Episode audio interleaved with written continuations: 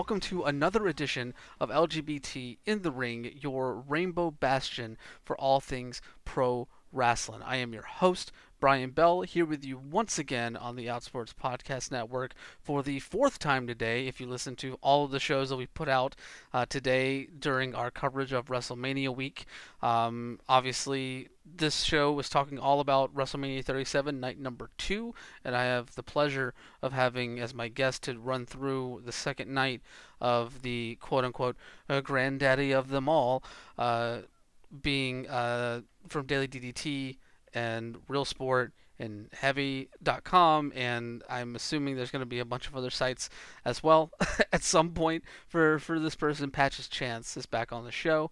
I really enjoy getting the chance to chat with with Patches all about uh, anything that that we can pro wrestling wise. It's usually WWE.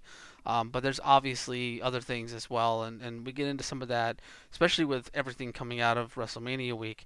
Um, of course, with with that being said, like I said, earlier, uh, we have multiple episodes coming out this week, four in total. We have both nights of WrestleMania 37.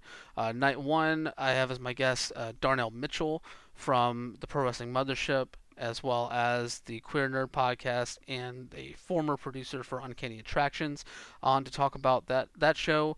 Um, to talk about the Big Gay Brunch, we had none other than Pollo Del Mar, the MC of the Big Gay Brunch, and then of course to talk about all things independent pro wrestling from WrestleMania week, we had Max Zaleski from Without a Cause here in the Pacific Northwest uh, to chat about those events, and it's not going to end there. Next week we're diving back into WrestleMania week for a little bit. We're stretching it out here. So next Thursday, we're going to have shows talking about GCW for the culture, Alley Cat's Real Hot Girl shit, and we also return to our regular interviews uh, with independent pro wrestler Leo London coming on the show. So you know, there's hours of content between this Thursday and next Thursday. Um, it's going to be a blast, and there's uh, so much for all of you lovelies to to check out uh, coming out of WrestleMania week as we, you know, I, I, I, part of me wants to say as we slow down, but does pro wrestling really ever slow down? You know, it. I guess in some ways it does, but it never really stops. And I don't know, that can be a give and take. Regardless, please give a listen and maybe develop some takeaways from uh, my conversation with Patches Chance all about WrestleMania 37 night number 2. I apologize for the puns. What's up, guys, gals, and non binary pals? Welcome back to LGBT in the Ring. And Mania Week rolls on here on the show. We are talking about WrestleMania night number two right now uh, with my guest uh, who returns to the show uh, for I lost count of how many times he has come here, but uh, I had to have him back to talk about uh, at least one half of WrestleMania this year, and it it's kind of a bummer that it turned out to be this half in a way, but it's okay. You can't have a hundred percent good things, I guess. uh, but uh, returning to the show from Daily DDT and Real Sport, Patches Chance. Welcome back to LGBT in the Ring. Thank you for having me back. No, it's it's a pleasure. I, I, enjoy having you on the show and talking about some uh, some wrestling, and we have plenty of it to talk about here because uh, night number two of WrestleMania is in the books, obviously, and um, I don't know. it was kind of the cap to a week. We used to say WrestleMania weekend. It's WrestleMania week now. Let's let's be it's, real. It's almost week and a half at this point. Yeah, I mean, if you count like Tuesday. Well, I guess Impact wasn't on Tuesday this week. This is their first time on Thursday, so it doesn't necessarily count there. So, but we had the Hall of Fame on Tuesday, and that was its own kerfuffle. Shout out Ethel Johnson. Um, yeah. So yeah, whole other issue there. God, Jesus Christ. Anyway, um, we'll get to WrestleMania night two here in just a second. But you know, one thing I've been doing with everyone I'm having on this week to talk about the various events that have happened um, over the past few days, I've been asking them about like what stood out to you outside of WrestleMania or outside of the event that we're talking about uh, at any given time. So for you, Patches, what stood out to you, or any matches or shows in particular that stood out to you from the weekend or the week that was? So I'm still working my way through all of the amazing uh, GCW and IWTV work from the week leading up to WrestleMania. But some of the stuff that's already stuck out for me uh, from what I've already seen, Um, Alley Cat's Real Hot Girl Shit is a great show. It's a lot of fun. Um, the Willow Nightingale versus Brooke Valentine match had a really hot open and leaned into the story really well. Dark Sheik versus Holidead was great. Edith Surreal versus Lady Frost was great. Um, pretty much the whole card was great, top to bottom. But those are the things that really stuck to me. And then uh, I'm still working my way through all of Big Gay Brunch, but everything I've seen from AJ Gray and Billy Dixon and Dark Sheik and AC Mack is just off the charts. Oh yes. And uh, I did go through some of Josh Barnett's Bloodsport. Uh, Allysin Kay versus Masha Slamovich is definitely great. And Barnett and Moxley, um, you know, it's something that clearly Moxley was completely invested in, and it felt different than a lot of that show, which I think made it stand out a lot. Um, and then from our spring break, GCW's our spring break, uh, Lio Rush versus Jordan Oliver and Masada versus Atticus Cougar, both absolutely fantastic. And in its own hilarious, silly way, Gregory Iron versus Effy with Virgil um, there for Gregory Iron was was a, a fun thing that people need to watch. Uh, there's just something about Virgil in a wrestling is gay shirt that just uh, puts a cherry just, on top of the weekend. it's just great. It's just that's that. This is wrestling. Yes. Oh God, so much about this week is, is spoken to that to that motto right there. Yeah, it's so good. Well, and oh, sorry, I have to, and just there's so much I still haven't worked my way through. I know a lot of the great towns from Texas got to have some great stuff. I know IWTV reunion was fantastic, and I've seen a lot of good clips from that. And for the culture was obviously another slam dunk for them. And so, you know, I think I'm still working my way through it, and I think there's plenty of time. None of these matches are going to stop being good. So if people are worried they've run out of time to catch it, don't go to FITE TV, find the match, enjoy it because it's going to stick even if you're a week late. Exactly. Like it, that that stuff is going to live there for as long as those sites are up, and they're not going away anytime soon. So definitely yeah. IWTV, FITE TV. You know, even some of the stuff that was on Title Match like was really good too. Like I saw the yeah. Mr. Mr. Grimm and Timmy Lee Retton was like a, a standout from those shows on on Title Match. So yeah, yeah. Um. Well, uh, now that we've kind of uh, gotten some thoughts on the the week that was, let's talk about the final event of the week, WrestleMania night number two. Um, coming off of night number one and just all of the emotion that honestly like can be quantified by the main event from night one, but it really it was throughout the entire show. Like you know, Lashley winning in the opener, the Cesaro's moment there, like so much about um, night one really left an impact. And I, mm-hmm. for me personally, I felt like night two fell short of that mark. The description I gave to some, a friend of mine who was kind of they, they hadn't watched it yet and was kind of just looking on thoughts is that night one had the highest highs, but I honestly felt night two was a little more consistent across the board. I mm. felt like night one had some more kind of you know things that didn't quite hit, uh, such as like Braun Strowman and Shane, and just periods that didn't quite feel like they were as good as they could have been. And with the exception of the opener, which we'll get to in a minute, uh, most of night two I thought wasn't terrible. Some of it wasn't quite as good as it could have been. Some of it could have been better. But overall, night two was a lot of good stuff. Um, but it's just impossible to follow Sasha and Bianca. It's it doesn't matter how good you are. That's in my easily in my top five WrestleMania main events of all time, if not number one. Um, just absolutely amazing. Uh, hours after the show, I was making my roommate, who is not a wrestling fan, sit down and watch it because it was just too good. No, it's one of those matches that like makes you want to sit people down that are not into wrestling to watch just because of the the monumental like moment that it was. And and I'm with you. Like it's it's shot to top five uh, Mania main events for me as well. Um, and I also I think one thing that you said about night two there kind of speaks as like the overarching theme of the night in that there was good stuff, but it could have been better. Um, and it could be, and for me, a lot of that felt because like a lot of the stuff felt rushed in a way. It felt like yeah. they were like moving from moment to moment to moment. Just way didn't really give much of a chance for things to breathe as much as night one. Which is ironic considering that you had the rain delay on night one and no rain delay on night two. Yeah, I do think there was a worry about a rain delay on night two um, that kind of kind of bled into the fear that things were going to get delayed again. But it, uh, I think there was also just a little bit of exhaustion from night one. Um, I do think that the two night format is not a bad thing. I think this show would have felt. I, I think if you had paced it, first of all, Sasha and Bianca sadly probably would not have had the monumental main event that they had if this were a one night show because they would have put Roman in the main over them. Um, I don't agree with that, but I understand that's the call they probably would have made. But the other advantage of a two night event is that the exhaustion of watching night one and then giving it a day and then watching night two and hoping it lives up to night one is better than watching all of it straight through because we've done seven hour WrestleManias before. They're extremely exhausting.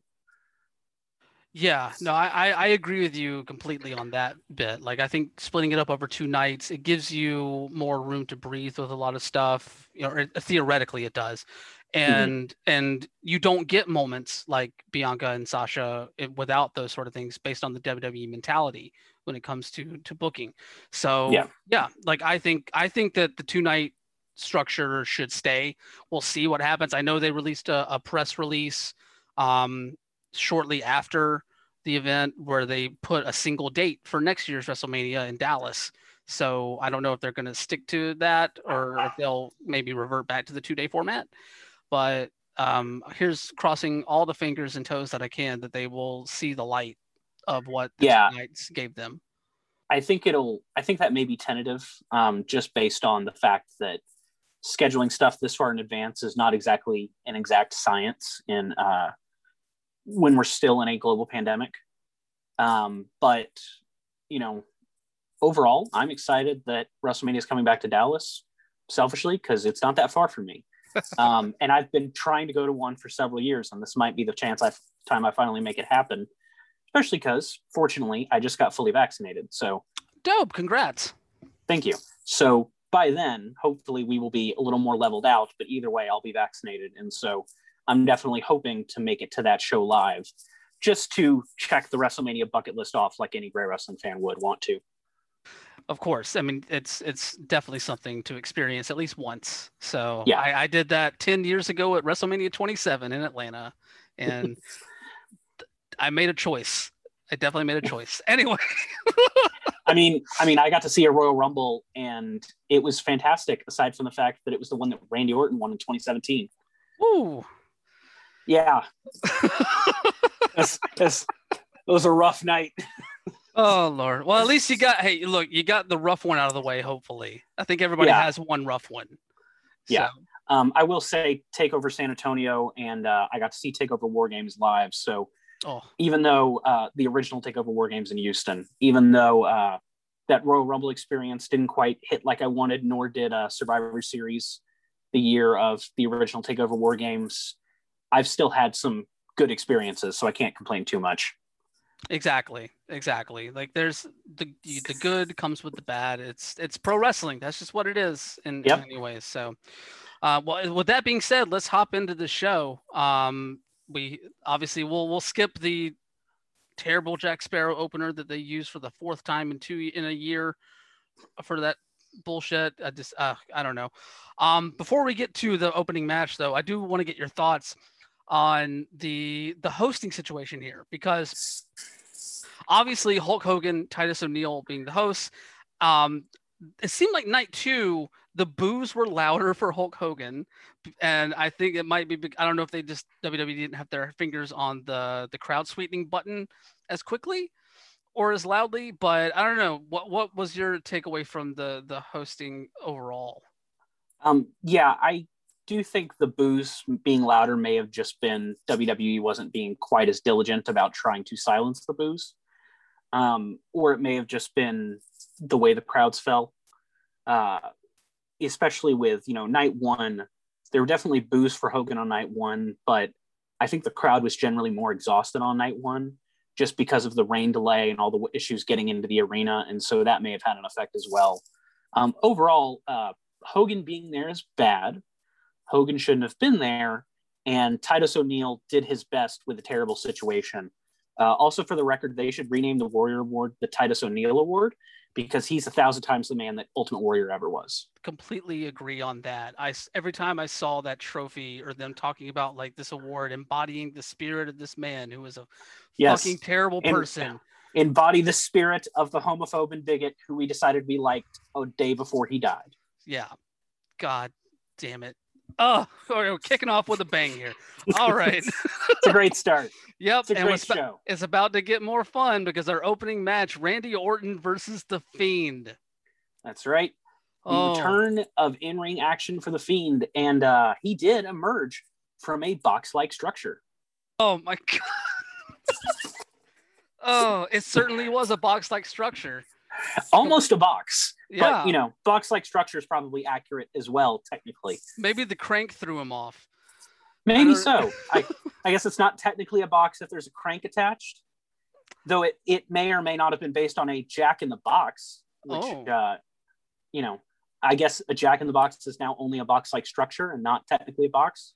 Oh, God, I the WWE vernacular is so odd to me.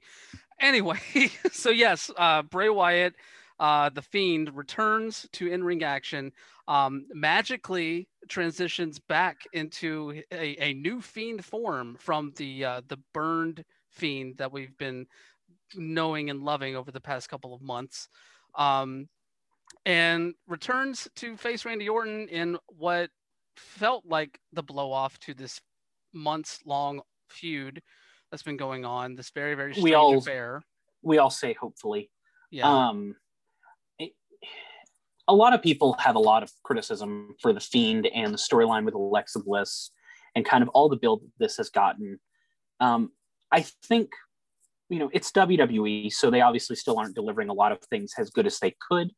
But the thing that has made me enjoy this rivalry leading up, even despite WWE's kind of storyline failures along the way, is Alexa Bliss and Randy Orton are turning or doing their best to turn chicken shit into chicken salad every single week.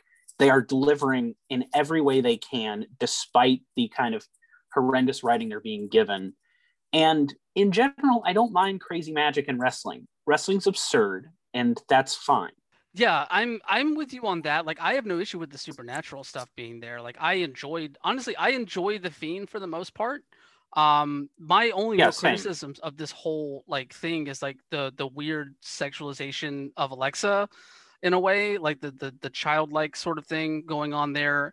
Um, and then the match itself, like the match, like if if this all had kind of blossomed into a match that was actually like fun to watch, I think it we wouldn't have been hearing as much criticism. Obviously, there are plenty of like wrestling purists out there that are like, why the fuck are people getting set on fire? And why like why is you know Alexa turning into Sister Abigail and having like the black goo running down her face? Yeah, there was there was going to be some criticism no matter what, but yeah. the match could have delivered better. Um, I do have to say that I do believe this was changed last minute. Um, from I believe it was Fightful Select has reported it that the plan going in was for the Fiend to win. Hmm. Um, and that was apparently changed uh, very last minute by Vince just to have a shock finish. It's and and that is kind of sums up everything that's wrong with this because you know Randy Orton and the Fiend both did their best with this moment. They both, you know, the entrance for the Fiend, as absurd as it was, worked. Um, I didn't mind him turning back into a cleaner version of himself. He's supernatural to begin with. So him kind of returning in a burned carcass to make an impact and then changing back into the, you know, purified version of himself, so say, so to be, um, for the match itself, it's not really an issue to me. Uh, I did like Randy Orton's entrance. It's simple. He got a big pop. Um, Florida loves Randy Orton. That's not a new thing. And, you know, I think they did good to start. And then suddenly it was over.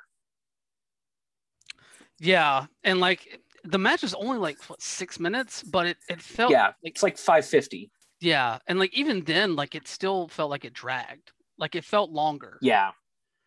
Um, and it's just it's just frustrating because like like you said, like Alexa and Randy, and to an extent Bray as well, have put in so much work to take this storyline and make it into something that remains interesting to at least a Yeah. portion of the audience. And see it- delivering delivering so well that people are creating manufactured lore that it's not really Bray, it's actually Bo Dallas.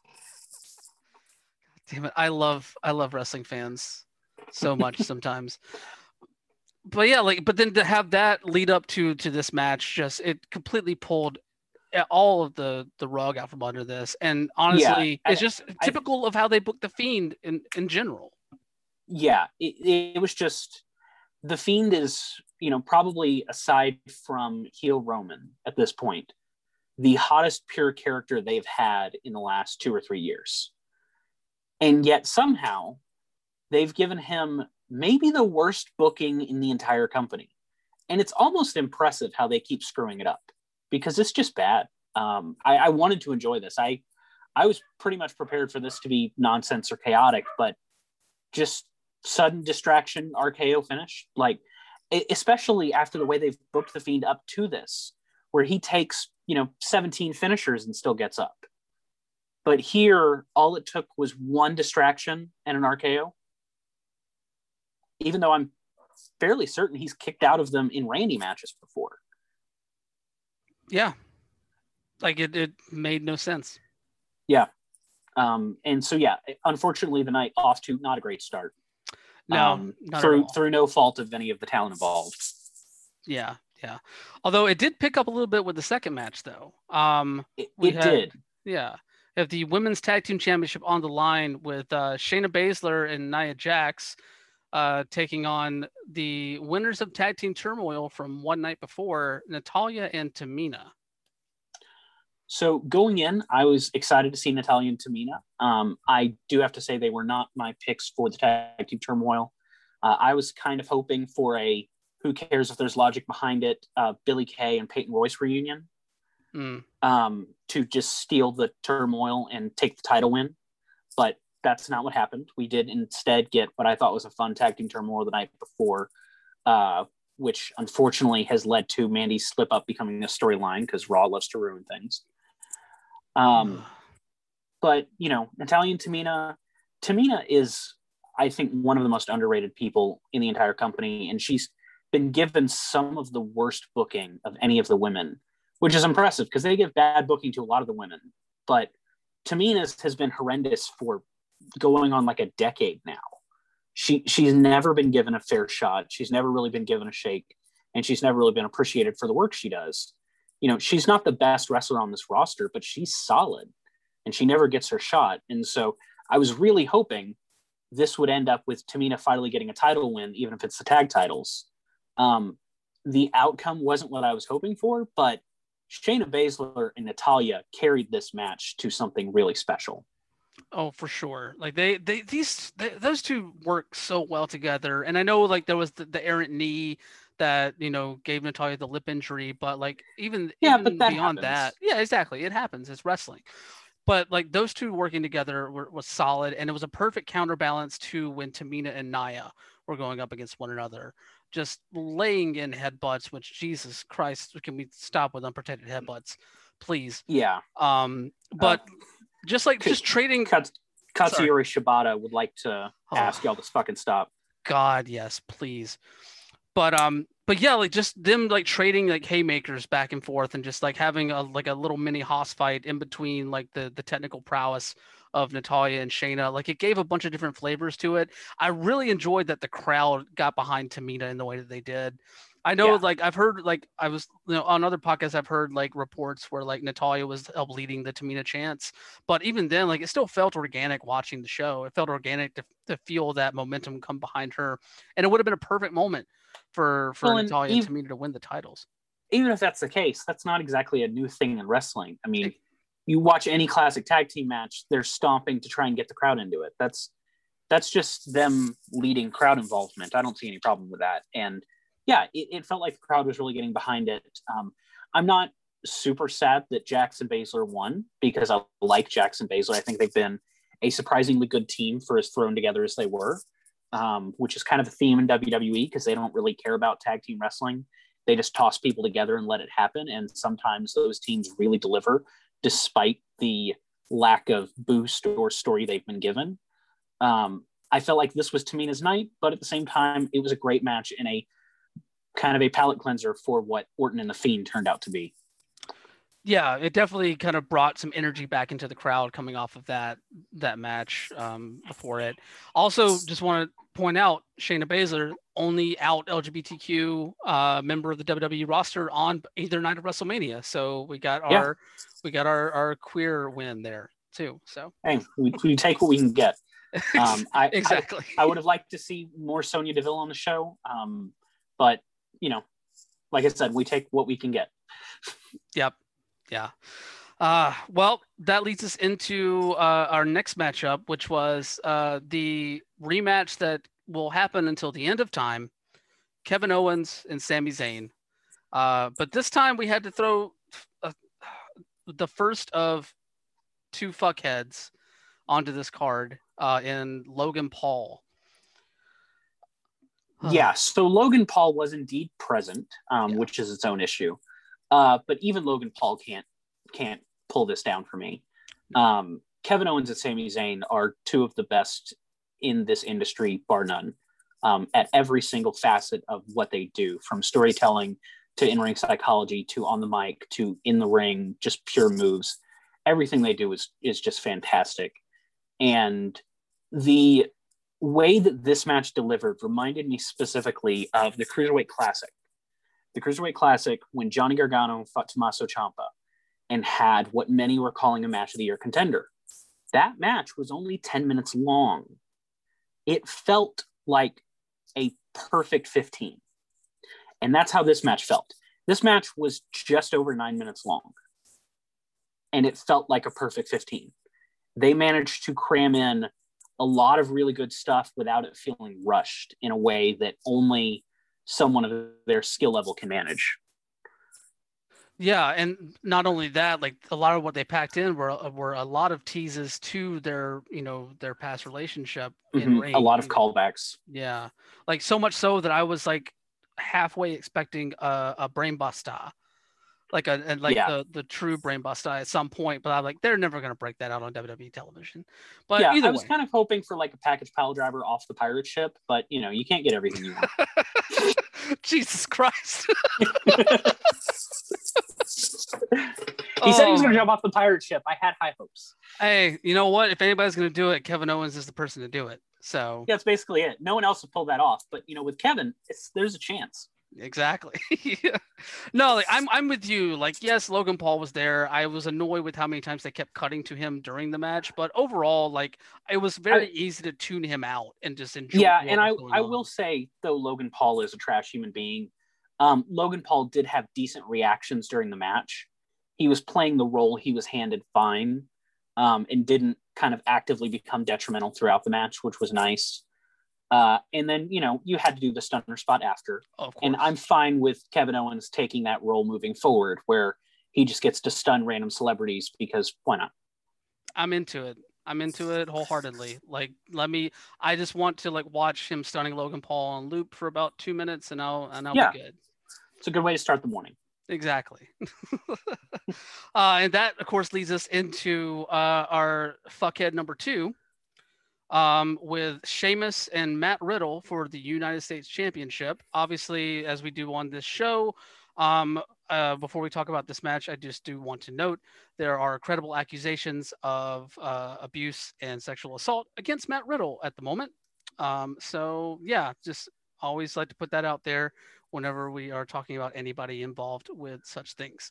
Um, so give me your your thoughts on on this one. Like, what were you? Was this did this deliver on expectations at all? Um, this oh, exceeded my expectations because my expectations were very very low because I do not like Matt Riddle for the exact reasons that you brought up a few moments ago. Um, and I don't really care to watch anything that he's involved in. However, uh, getting to see Sheamus wail on him was kind of nice. Uh, he did the 10 beats of the Boward or Bowdren or Bowery or however he phrases it, whatever Irish term he chose for that finish or that signature. Um, he was hitting him maybe harder than I've seen him ever hit anybody. He was just caving his chest in, which was nice. Uh, and then, you know, solid match, um, good 10 and change. And, you know, they both played their roles fine. And then he kicked his teeth in. Yep. oh God, it was like, and I love that they ended with with an anti-air like that, and and just Sheamus just laying it in, and I love that Sheamus has been just promoting that clip as much as he has in the post. Yeah, it's just it's just great. Yeah, it was it was the only way to make that tolerable. yes. I mean, it's it's barely tolerable because it's still Riddle, but I mean, if I have to watch um, a very likely sexual predator on TV, at least I should watch him get legitimately hurt. Yes, I, I'm with you on that. I will I will say there was one good thing that is tangentially related to Riddle out of the show. The fact that RVD came on and promoted his rolling papers on WrestleMania. Yes, that was uh, fantastic. Just that's I love that was so much. that was all RVD, and and as far as I'm concerned, nobody else was in that segment. Um, that was great. It was just RVD and Great Khali talking to each other and pretending there was someone else there, and it was it was a great moment. Yep. Um, I I do have to also point out there was a moment that I do remember from the match where Sheamus went to do white noise off the top mm. and almost botched it. Um, I think he was not in the position that he needed to be when they set up for the move. Both of his feet, he was on the turnbuckle, standing on the second, but both of his legs were outside of the ropes. And he stepped up and then kind of lost his footing as he stepped up. But I mean, he fell, managed to land, catch his footing, all while holding Riddle in white noise and keep his balance, and then waited a second and kind of ran and did a big jump into the move to make up for it. And it's just really a sign of even, you know, when things kind of went awry and they kind of had a slip up, Sheamus, very good, very powerful, and able to save the moment. No, it was a veteran move, like because that very much could have been something that was much more noticeable, you yes. know, or, and and uh, coming out of that. But the fact that he was able to, to correct in the way that he did, as impressive as it was, and then hit white noise, and then cover up even with the knee drop, the knee drop afterwards, yeah. like to kind of keep things moving in the right direction. Like yeah, it's, it, it's just better. It almost it, it almost felt like a planned mistake. Yeah. Like it felt like a natural moment, like in the heat of battle he slipped up, but he knew he did, so he covered up and you know kept hitting big moves to make sure that the moment worked. No, yeah. So Sheamus comes out of this new United States champion. I think it's a just reward for yeah. the work that he's been doing since, since the uh, the McIntyre feud. Yeah, um, bar supremacy. Yes, definitely. All right, Yens. Thank you so much for tuning into LGBT in the Ring.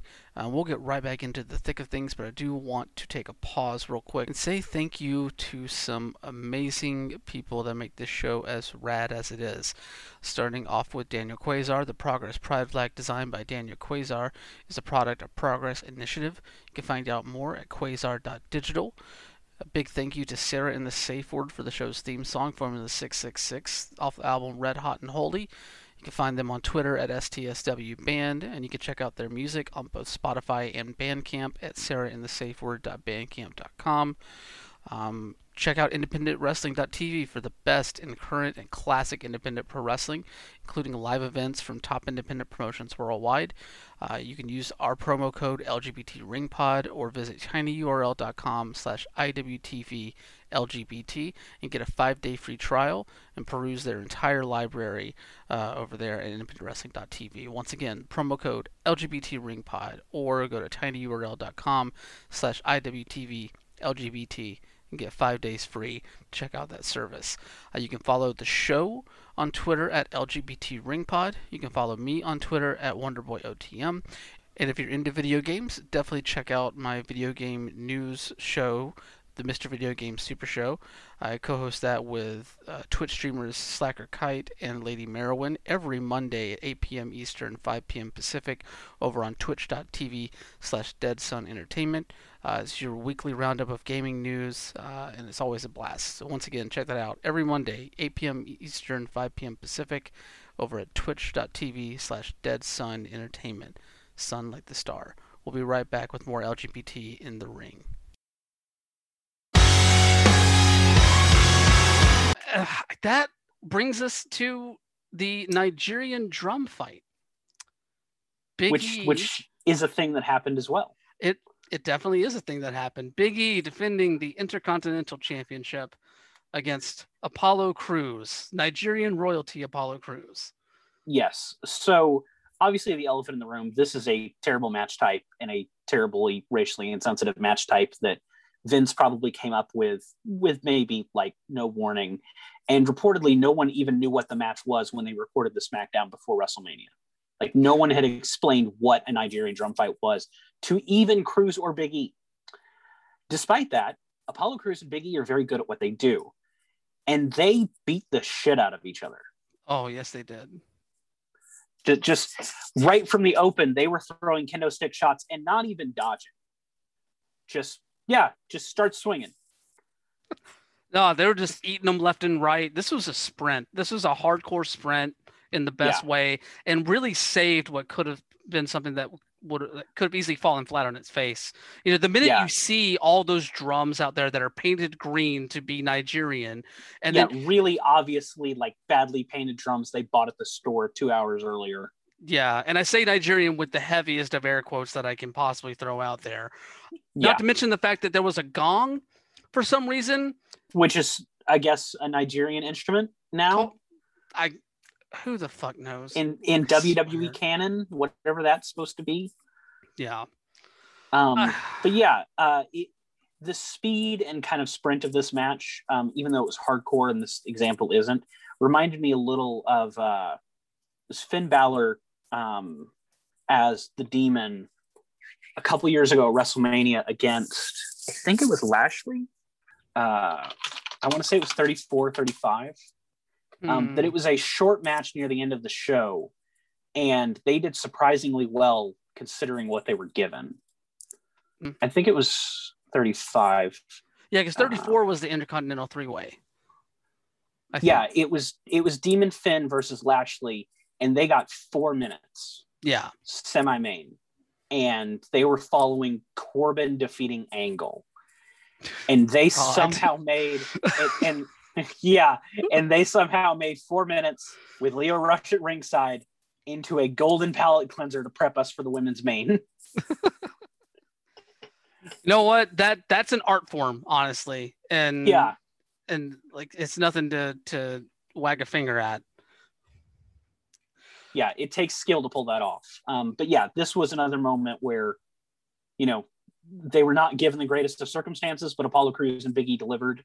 Um, I know a lot of people didn't care for it. I was fine with the Dabba-Kato interference or uh, Commander Azeez, is he's apparently allegedly going to be called because WWE's copyrighted that name or trademarked that name recently. hmm Um, so there's speculation that that's going to be that character's name, but it's very clearly Dabba-Kato um, from Raw Underground or uh, Babatunde from NXT. Um, yeah, I mean, Apollo Crews is a heel character. Him bringing in a heel bodyguard is not an issue to me. Um, and I thought that it was a fine way for him to win a no DQ match in that moment to win the title. So overall, they delivered with the circumstances they were given. No, I, I'm with you on that. Like I didn't mind the the Dabba-Kato interference either. Like it made sense if you're going to like keep pushing Apollo as a heel, especially like with the the the character that is there. Like you would expect uh, to build up sort of a council around him. So Yeah. like it makes total sense that you would be pushing that way if you're going to continue with with the way that they've been characterizing Crews on the show. I am Yeah. I, I'm super happy that they finally are feel like they they found something to kind of push Apollo with because he's so good in the ring. Oh, yeah. Um, and like I, though my only problem with the the Nigerian um sort of character that they put on him is that it feels like the meaning of it and why the switch happened has been lost in translation since the beginning of the of the switch. Because Mhm. like you had the promo at the very beginning talking about like you know i was trying i was being this other person because it's what i thought other people wanted or, or what other people told me to do but no this is the real me. Like this i'm a nigerian prince. But like since then that's kind of been like lost in the ether in a lot of ways and it's just yeah, been, which is not an uncommon thing for WWE to Yeah. uh, lose their storyline plot halfway through. Yeah, it's just extremely frustrating because I feel like that that would make so much more sense whenever you were trying to build up like different feuds or interactions with that character with other people. It just it gives you uh, some stuff to, to chew on there. Yeah. So. But you know, even with its flaws, I'm happy for Apollo Crews, and I'm happy to see him kind of getting his moment finally. Um, yeah. Even if it's under these circumstances. Same here. Same here. And uh, also, the same should be said about Big E. Like this was an outstanding WrestleMania oh, yeah. performance for Big E too, and I hope like I and a great entrance. Yes. Oh my God, Wale, please, yes. We got to talk about Wale for a second. That was one of the the better WrestleMania like live performance entrances that I've seen in a while. Yeah, that was that was a fantastic entrance, live performance, and um, that will segue nicely into a moment where I was screaming for them to hire someone who knows how to mix live music. Oh, you were doing that too, huh? because because the band that played out Rhea Ripley did not deserve to be crucified by the audio system the way they were. No. Um, they were fine. They were mixed horrendously, and it sounded really, really bad. No, it was terrible. Like the the vocals were way too high, and because of that, you had just basically all you could hear was just the the sh- like the screaming and it just it drowned out yeah. everything and and, and someone else pointed out like it, just use backing tracks like it, it's not a big deal yeah like i'm it's, it's happened fine. before yeah um but yeah it, you know for the love of god hire someone who knows how to mix live music in a stadium because they're out there and i guarantee you wwe can afford to pay them just like they could afford to buy jim johnston back but you know they continue to do shitty music left and right. So I guess that's what we're going to keep doing. God, I certainly hope something changes, but you know what that sort of hopeful thought leads to with WWE. So, mm-hmm. but yes, it, that does lead us into Rhea Ripley challenging Asuka for the Raw Women's Championship here. I I like this match. It was it was solid. Um, and you know I think that you know, it, it, it, felt a little rushed here and there, like many of the things on this show, but mm-hmm. overall, like it delivered um, a star-making performance for Rhea. Um, it's it sucks that it had to come at the expense of Asuka again, who continually yeah. drafted on WrestleMania, but but I, I enjoyed I enjoyed the match overall. Yeah, no, this was a great match. The, Rhea and Asuka both fantastic, and you know, despite the fact that there was really no storyline here. Um, the build was basically non-existent. Uh, they did great. They, they delivered a great match. Um, I think, unfortunately, it's naturally going to get compared to Bianca and Sasha, and that's not a comparison that anyone deserves to have to face. Um, but Rhea and Asuka were great in their own right. Um, and yeah, it was a good crowning moment for Rhea. Um, I wish this crowning moment had happened last year. Yes. And Asuka could have had her own moment this year, but that's apparently not what we got. Um, but yeah, good moment for Rhea. And as much as I would have loved to see Asuka get her moment, um, Asuka's title reign has been booked absolutely horrendously, and maybe a reset will do some good.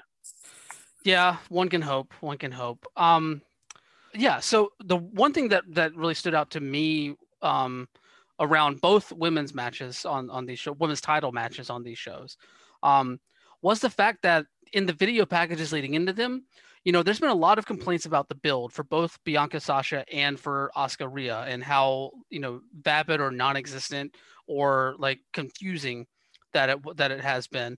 But yeah. both video packages completely threw all of that out the window and tried to refocus on just like putting two people together to fight in a way, which made me really question like why is anybody watching the weekly TV at this point? if they, if you're just going to yeah. throw all of that out the window in the video package ahead of the match, like why should anybody care about tuning in on your weekly television shows? Yeah, these video packages did all the work that the TV didn't do. Um, they they were given nothing, and they went, all right, well, we got to make it interesting, um, and we've got to make it interesting in a way that someone who hasn't watched TV, because there's going to be people watching WrestleMania who haven't watched a weekly TV show, that they can understand the story and get invested. And they the people making the video package just clearly decided that the story that was presented in the weeks leading up was not good enough and they made something better. And i can't fault them for that. No i can't either. I mean it, it it was it's much better than trying to recap the actual build that that both of those Yeah. matches had. So or and- lack thereof. exactly. So in that instance, good on you. I'm thank you that I don't have to relive some Yeah. of that stuff for the past Um, couple months. Especially with Bianca and Sasha, which w- had a really not great um, forced kind of random tag storyline built into things. And by comparison, you know, when I was able to show my roommate, the video package perfectly explained the story. It was everything you needed. Yep. It's not that hard. It's not. Wrestling's actually not that complicated, Oh contrary to the way WWE likes to make things. God, just gets so convoluted when you just don't want to let something just sit there. Yeah. And grow. and and and a good example of this and this is uh not something i know for sure but something i've seen talked about as a potential rumor that so the bella twins Bayley moment. Mm. Yes. so first of all props to the bellas. They get their flowers. That's fantastic. They earned that. They get a lot of flack for the era that they were in that has nothing to do with any of the work that they put in. They were existing in the system as best they could and they tried to work within that system at all times. And they've done great despite that. Um, Bayley absolutely fantastic should have been on this card was fortunately on both shows and um, i think it was Spada scott suggested that there needs to be night three and it needs to be all Bayley and i'm completely on board with that Same here. A hundred percent. Like I Yeah. would tune into that wholeheartedly. Now, the uh, the rumor that I've heard is that Becky was supposed to be in that moment. Hmm. That it was actually Becky Lynch was going to come out and be the one who tossed Bayley down the ramp. And the rumor is that that was the plan. And then Vince thought that people knew Becky was coming, so he took it away. See, like I had heard the rumors that Becky was planned for that spot as well. I did not know that the reason, any of the like speculation about the reasoning behind why that didn't happen, because obviously, like Becky had been out there teasing it, you know, Right. and it, it was not that hidden. I mean, Becky was throwing it on Twitter and stuff. It was under. It was not surprising. It would not have been surprising. It would have still been exciting. It would have still been a great moment, but there was an expectation, and I, I can't remember who pointed it out, but someone pointed it out on Twitter that just because something is expected doesn't mean it doesn't deliver. exactly. Um, one of the most expected returns in WWE history was Brock. Everyone knew that was happening. Everyone knew he was coming back in 2012 and he was eventually going to leave UFC and come back. And there was a lot of speculation that it was happening beforehand. It was also one of the loudest pops in Raw history because the excitement added to it. And so if you have Becky Lynch teasing it and the crowd knows it's coming and her music hits, that arena explodes. Yeah. Plus, you compound that with the fact that it's the first time any of these people have been to a WWE show in over Yeah. a year. And also, um, I'm gonna call back to earlier in in that moment. If her music hit, the crowd would sing the entire th- the entire song.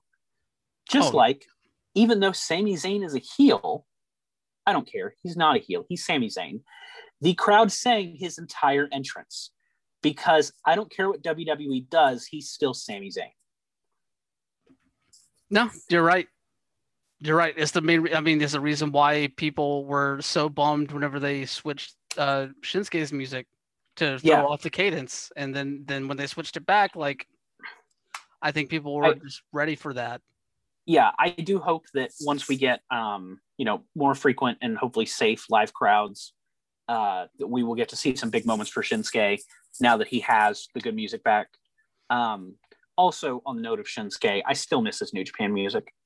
Oh, It's one of my favorite theme songs of all time. It's so good.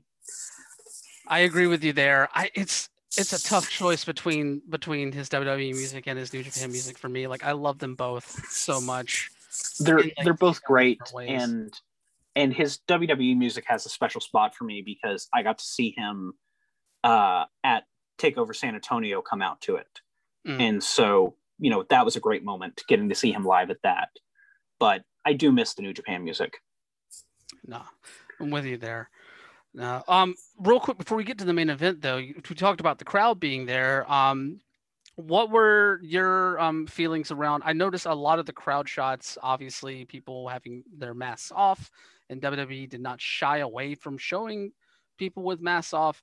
I know that, that you know there have been fan reports about the protocols there, and like they had all the the signage up about social distancing and about keeping masks on. Um, do you feel like WWE did? I obviously, I'm not going to ask the question. WWE didn't do a good job of policing yeah their crowd at all. Um, but did you did you have any any thoughts around that at all? I, I mean, basically that. Um, it, it was quite clear that they were not really trying to fix the issue. Um, it, it they they just decided they weren't worried about it. Um, and I can't say I'm honestly surprised the way Florida's handled this pandemic and the way WWE has, you know, not been the safest or the most accurate over time, even though they love to tout the Thunderdome is the way that they're being the safest that anyone is being, yeah. even though they keep having constant COVID outbreaks and, you know, talent having big Happy New Year's parties with multiple promotions involved and causing multi industry breakouts, you know, all great stuff. Um, yeah, it, there were lots of shots of people not wearing masks. I was disappointed, but not surprised. Um, I, I think that, you know, I understand and I don't fault the people who did do things the right way who decided to go to this event, um, especially if they were vaccinated already.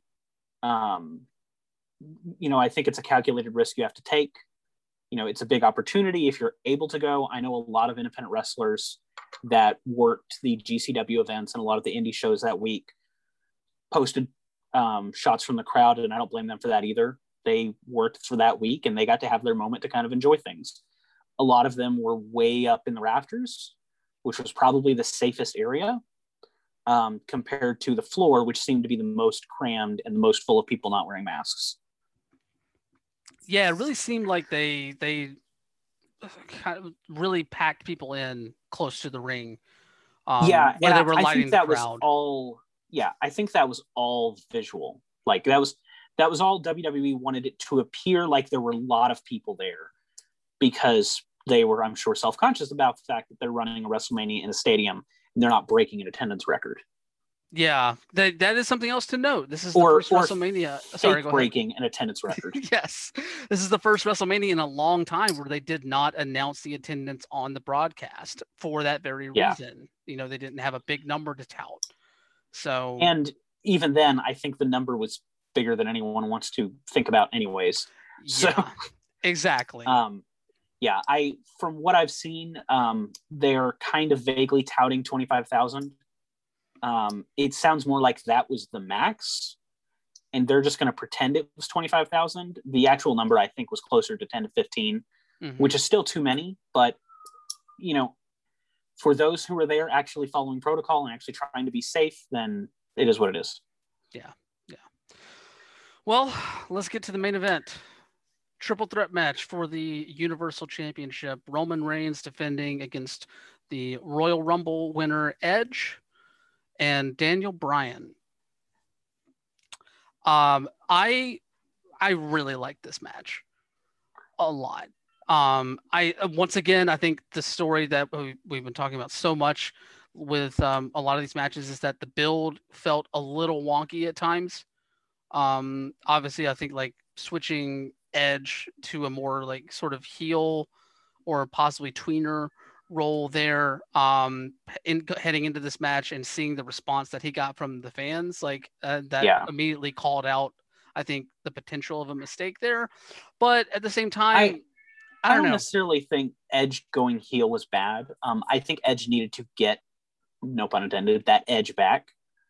Um, he needed to tap into kind of the ultimate opportunist in the rated R superstar and the anger and the willingness to do anything because that's what people loved about Edge. You know, we we all love and respect him, and I mean, I am one of the many people who watched his retirement and cried, you know, a decade ago when he had to be forced to retire and was shocked by it and followed the slow build to the eventual return and everything that happened since then. And so, you know, I don't mind him being heel-ish on the way into the event, but there's no way they're booing him.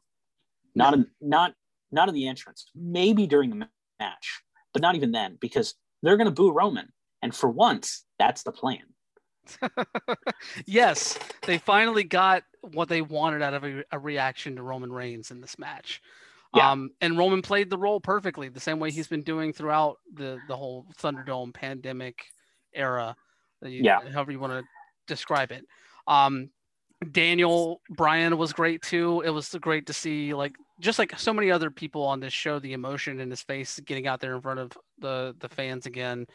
Yeah. Um, and, and I, how that played into him. I do have to also point out, um, I loved this match. I am unsurprised, but still perennially disappointed by WWE because they never talked about the most important part of this match. Most important part of this match is this is three guys who had their careers taken from them for health reasons, mm. Who had injury or illness taken away at a time that it didn't deserve to be taken away before they could go out on their own terms. And all three of them have beaten the odds in their own amazing ways and found their way back to a main event title match at WrestleMania. And especially Edge, who is doing it in delivering in some of the best work that he's ever done at 47. It's wild. It's and, wild. and Daniel Bryan looking as good as the American Dragon ever has at 39. Like it's just absolutely amazing. Yeah. No, they. I mean, that's an amazing point. I think I want to say I'd seen you point that out on Twitter before, but I had forgotten about it for for the second there. But yeah, you're right. Like that's a built-in sort of thing. Like even if they don't put that into the build, which obviously you put that into the build, it does build up the stakes a bit. But just knowing that, you know, behind the character to watch all yeah. of these men in this in this match, like to know what they've overcome it, it, on stage. Because it was it was part of the build about Edge. They they talked about you know the return of the Royal Rumble um, the previous year and then getting it yanked away from him again, thanks to the entry um, in the greatest wrestling match ever, which was better than it really should have been. You know, props on them for turning the worst build and the worst idea into something that actually worked. Um, but, you know, they talked about it there, but they just, they won't talk about the fact that Roman, you know, beat cancer again to come back twice. Um, and Daniel Bryan, you know, had all those neck and concussion injuries, which I'm sure they're hesitant to talk about for obvious reasons that they're afraid to get sued over. Yeah. Um, you know, but these are powerful stories of people who, you know, their careers should have all been over. I mean, ba- based on what's happened to them, Roman Reigns, Edge, and Dana Bryan theoretically should never have had a WrestleMania main event ever again. Like they potentially never could have wrestled again but you know through you know medical improvements and through the work that they've put in to get healthy and get better they've been able to make this happen it's an amazing achievement and and this match lived up to i to i think that same idea of achievement like it was yeah knockdown drag out um a lot of really interesting spots you know i love the the combo uh arm submissions arm and neck submissions on roman and then headbutting each other back and forth between Edge and, and Daniel Bryan. That spot was really yeah fun. the the double crossface with the uh the chair bar. Yes, um, was was a great visual. Um, I also love someone pointed out you can actually see Roman at one point kind of like tap Edge on the thigh, like, okay, this actually really hurts. Y'all need to stop. Just that vague, like, hey, hey, this actually hurts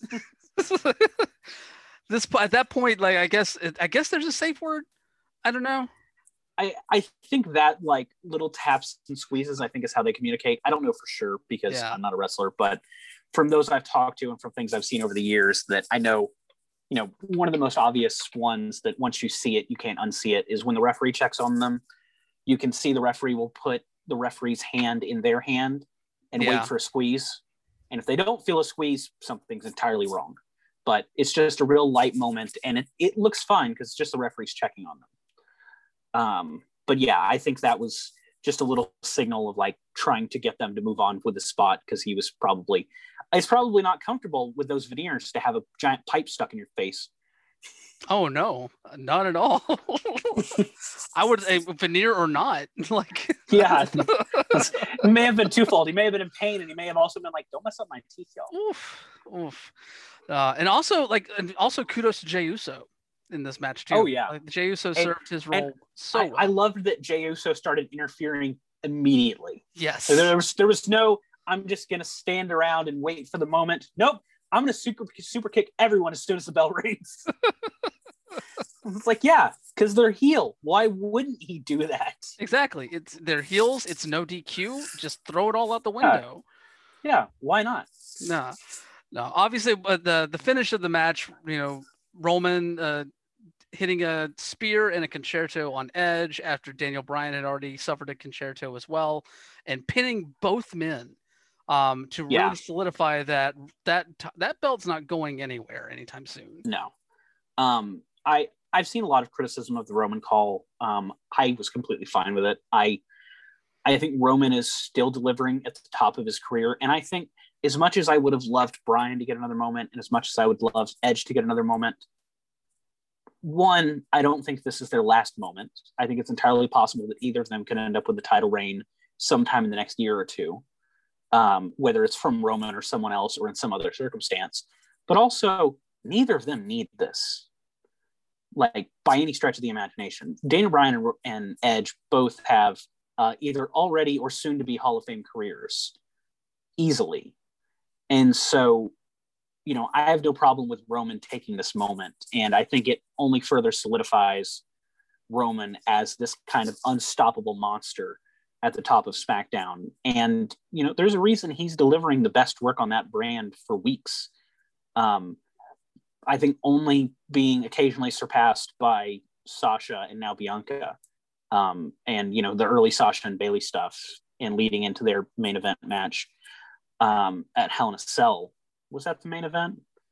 Did my Uh, brain just decide it should have been the main event? It should have been. possible. You know what? Well, alternate history. It's the main event now. Yeah, as far as I'm concerned, that was the main event. There you go. Um, but yeah, you know, there have been other highlights, but Roman has just been so consistent. Um, just so good. No, I completely agree. Like this is I think this is the right move, honestly. Like Roman his his title run has been the breath of fresh air that Roman needed and that honestly a lot of WWE programming needed. He's been one of the better things on the show, like you said, along with a lot of the SmackDown women's title picture for a while now. Um so like if it's not broken, don't fix it. Like there's no reason Yeah. to take that belt off of him. It's not the right time. Daniel, Bryan, and Edge will both have. Well, I'm sure both of them will definitely challenge for that title again, um, somewhere down the line, and it, Yeah, just- it makes for a better story. Potentially inside three weeks because that's how WWE works. Oh yeah, we have um, WrestleMania Backlash coming up. Right. I was really excited at first because Backlash belongs after WrestleMania. Like that's a that's Backlash for a lot of a lot of years was my favorite one of my favorite pay-per-views because it really felt like WrestleMania Fallout. And then they named it WrestleMania Backlash, and I'm no longer excited. This WWE is the place where good things go to die. Yeah. Um, but you know, despite all the flaws, you know, even in something like that, this was a great match. I enjoyed the finish, and I thought it was a great way to cap off a relatively solid night. Um, what all that turns into moving forward, who knows? Yeah, Um, I, you know, ideally, I think Roman continues to dominate until SummerSlam, and then Big E beats him for the title. I I would I could get behind that wholeheartedly. Like the it's, Um, it's the logical next step for Big E to get into that title picture there. yeah, Um, you know, he lost the Intercontinental title, but he did it because Apollo Crews cheated and used a hardcore match with a help. You know, that loss doesn't hurt Big E at all. And he's primed for that moment. And I think SummerSlam's the perfect time to do it. It's entirely possible we also get something, you know, absolutely terrible like Goldberg.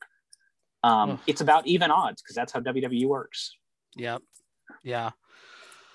Oh, I, I'm really hoping that we don't get Roman Goldberg again.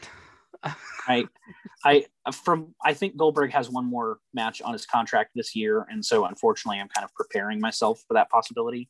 Yeah. But you know, maybe we get lucky and we get to see something instead, like Goldberg Riddle, and like Goldberg just goes rogue and like you know breaks his face. So hey, that is a feud that needs blowing off. honestly, if there were ever a time for Goldberg to botch a jackhammer, I'm just saying. I'm not gonna feel bad. Like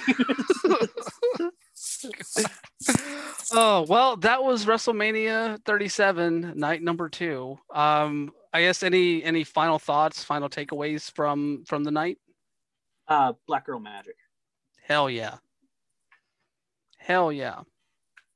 All that's, the way. That's my my thoughts on the whole weekend. Um, I I enjoyed a lot of other stuff on both these shows, but man, go back and rewatch Sasha and Bianca again because they just just perfect from start to finish. And shout out to uh, TJ Wilson, who apparently was the producer on that match and helped them put that together. Um, just showing once again how much difference he's made and how much of an impact he's made over the years, despite the fact that he's not able to compete at the level that I think he hoped to continue to. Mm. No, I am right there with you. Like that's that's a match that's going to be rewatched uh, many, many, many times. Yeah, going forward here. So, well, Patches, thank you for taking the time to chat a little bit about uh, night number two of WrestleMania 37. Let everybody know where they can find you online.